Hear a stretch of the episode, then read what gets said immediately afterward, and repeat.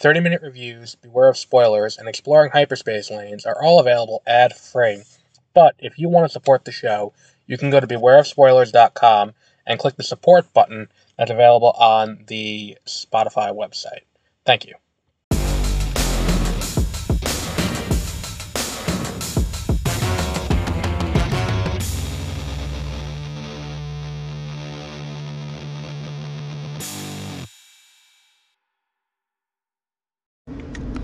Good evening, and welcome to Beware of Spoilers. I am Adam with a slight sore throat, and you might get a little something, you know, from my voice being a little nasally, but, you know, it is what it is. We'll try our best to move beyond this. So, if you listened to my review of The Ballad of Songbirds and Snakes um, last week, well, let's let's rephrase that. The review was when the book came out, so this would have been 2020, very early or mid 2020 uh, was when this book came out. And I sat down and I read the whole thing in one sitting.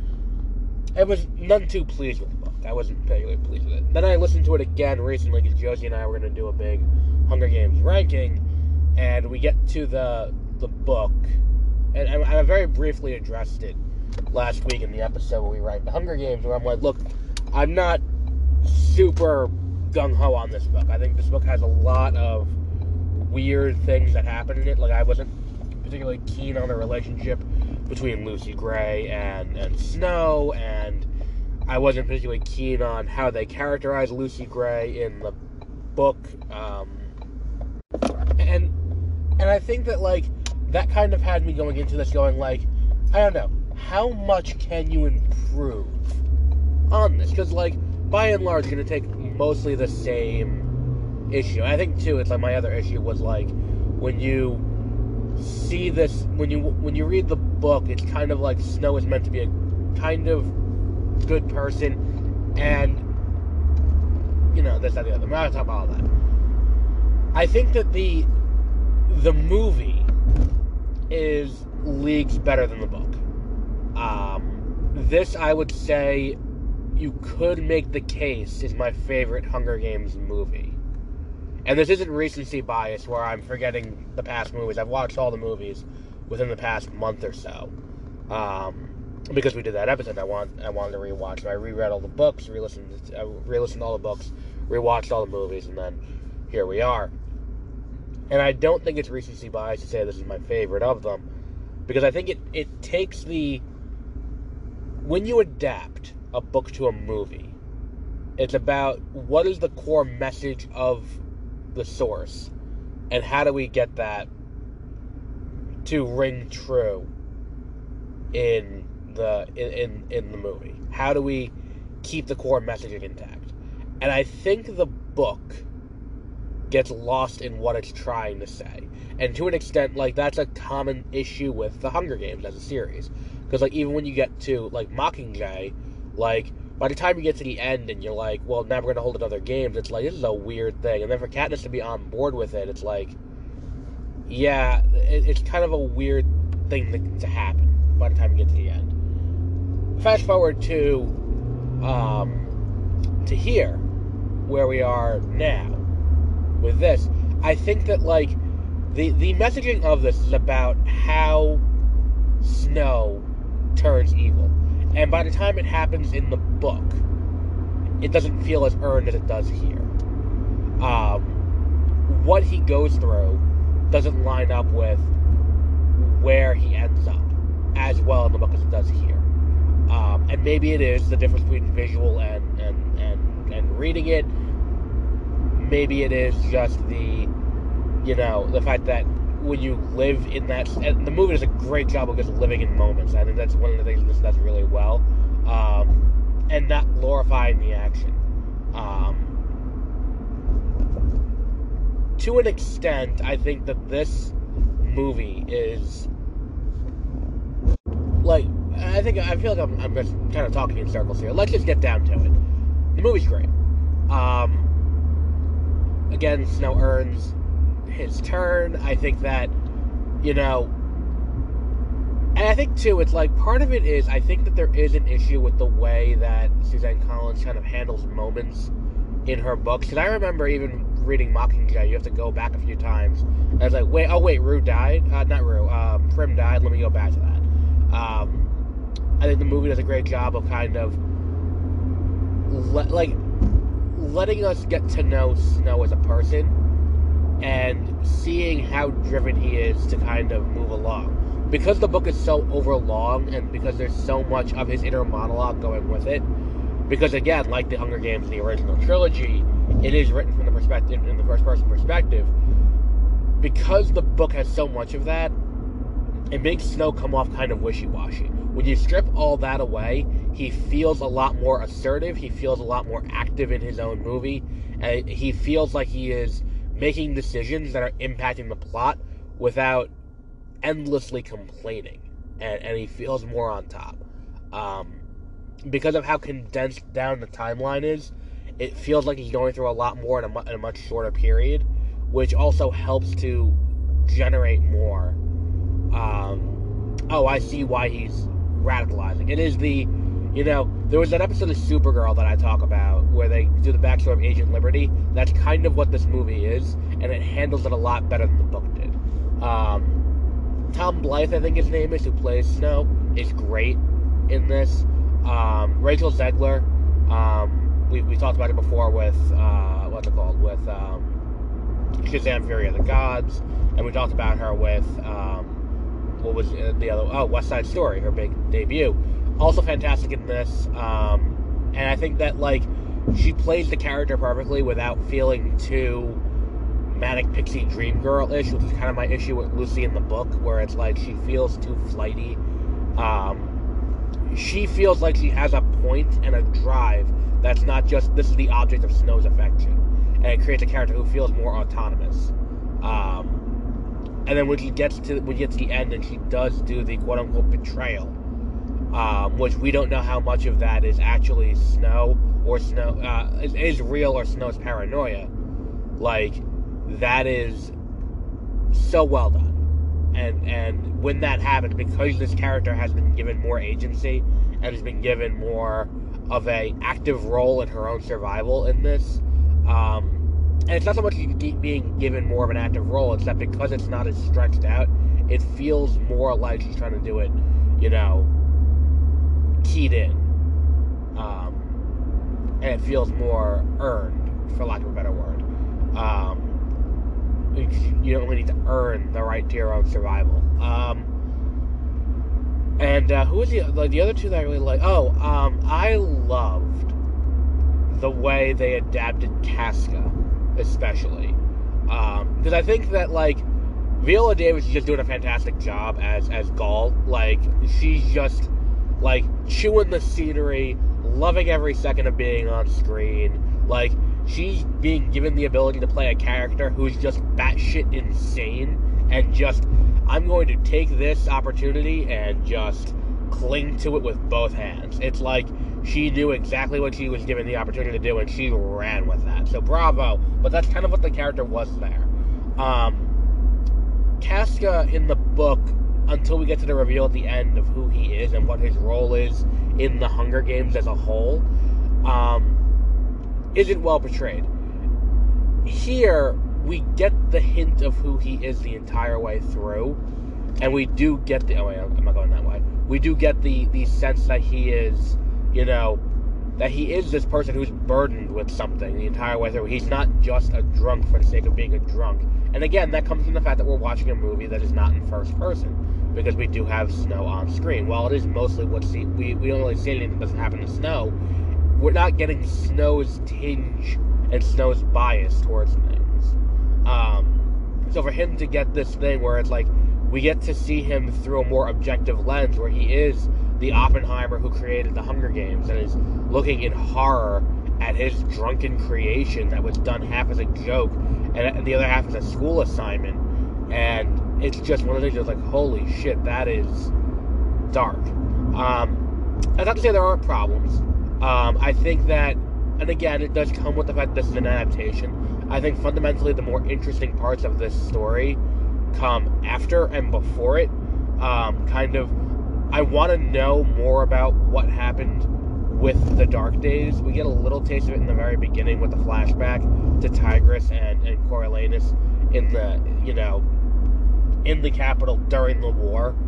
Um, like, we get a little taste, but I don't think that's really enough. I want to, you know, what led up to this war? Like, what happened in this world that led to this point?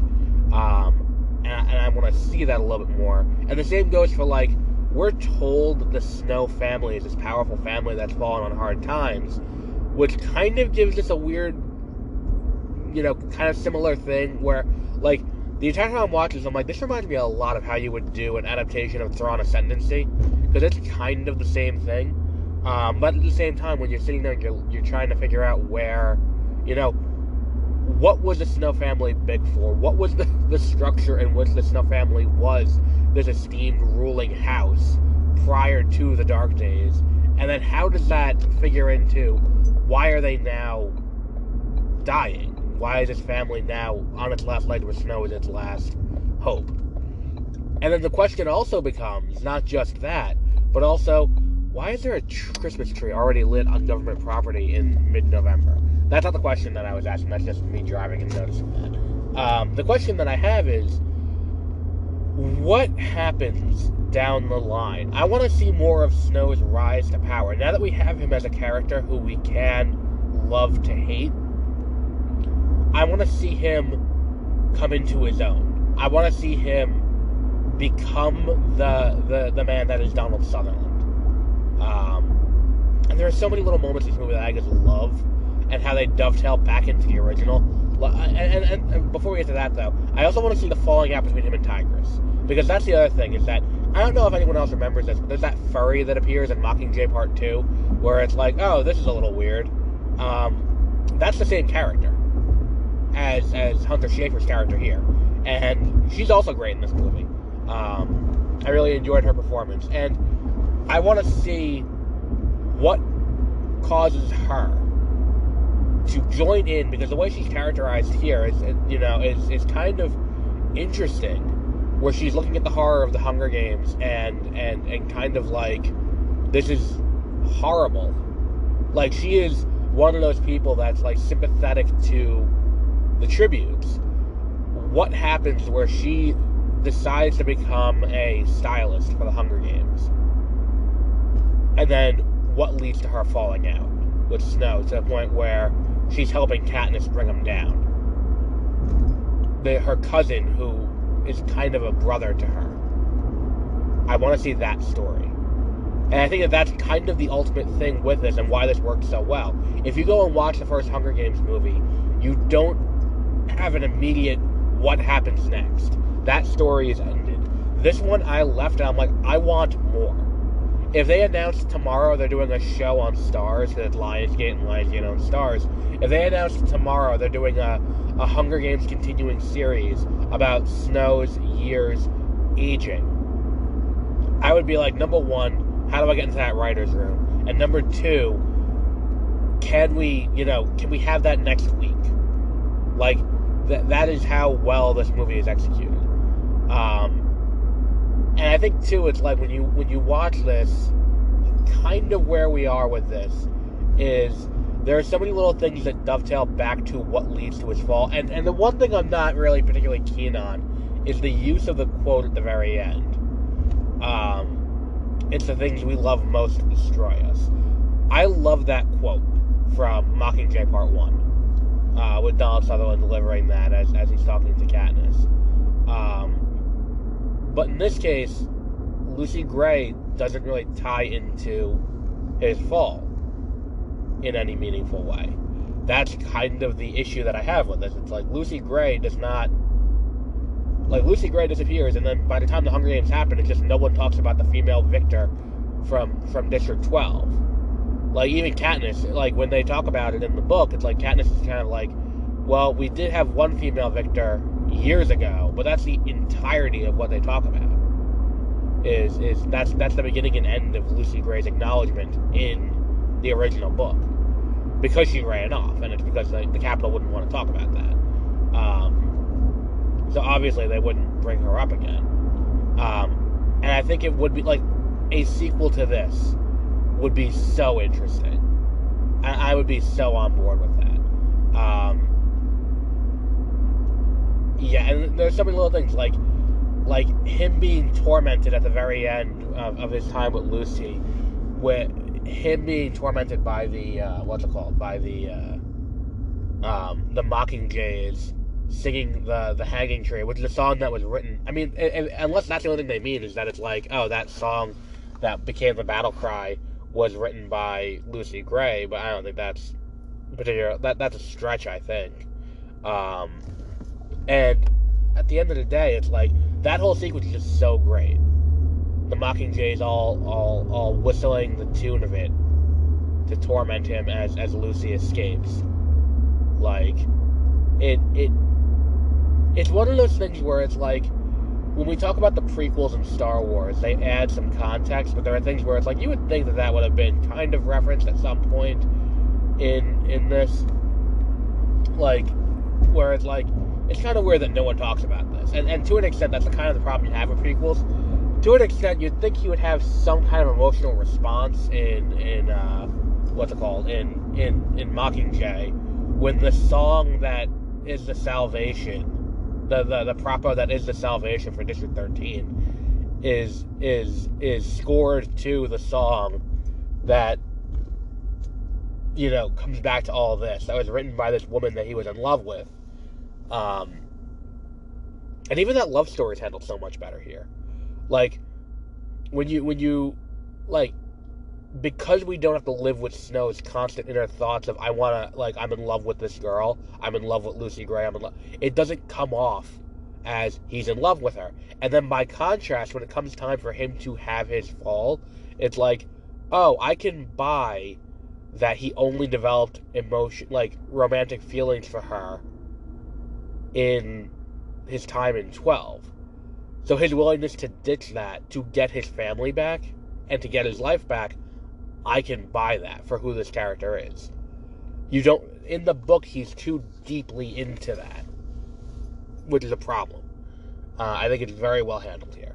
What else have I got? Um, I think that's really it. I, I'm very, very like this month so far has been two major surprises for me because it's not that I went into the Marvels thinking I wasn't gonna like it. I went into the Marvels thinking it was gonna be fun, and I really enjoyed that.